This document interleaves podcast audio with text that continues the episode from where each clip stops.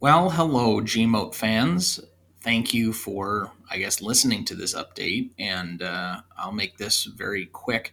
Normally, we have been releasing an episode just about every week like clockwork, and sometimes life gets in the way. Uh, unfortunately, we did record one for this last week.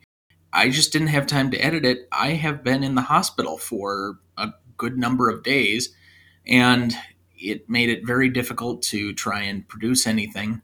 I am okay. I am out. I'm actually back at home right now where I'm recording this, but I just wanted to share an update because normally you expect us to release an episode per week, and we didn't have one ready for you today.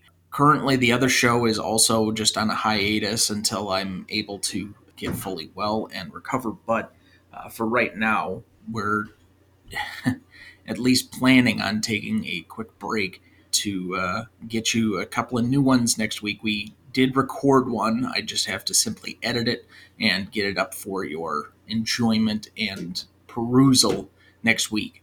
So that is coming. We are going to try and get back to a normal schedule. I think we're going to end up with two episodes being released next week for you as a result of this, just so that we get back on what our planned schedule was.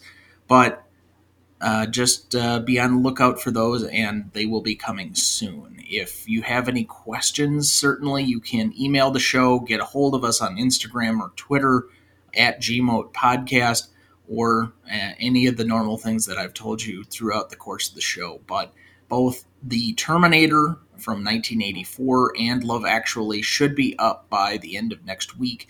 And then we're going to be getting into our regular schedule for the holidays here.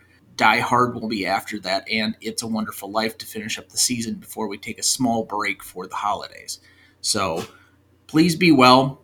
Please uh, make sure that you take care of yourselves. Always look after your health, and uh, thank you for taking a little bit of time just to uh, listen to me ramble here for two minutes. Thanks.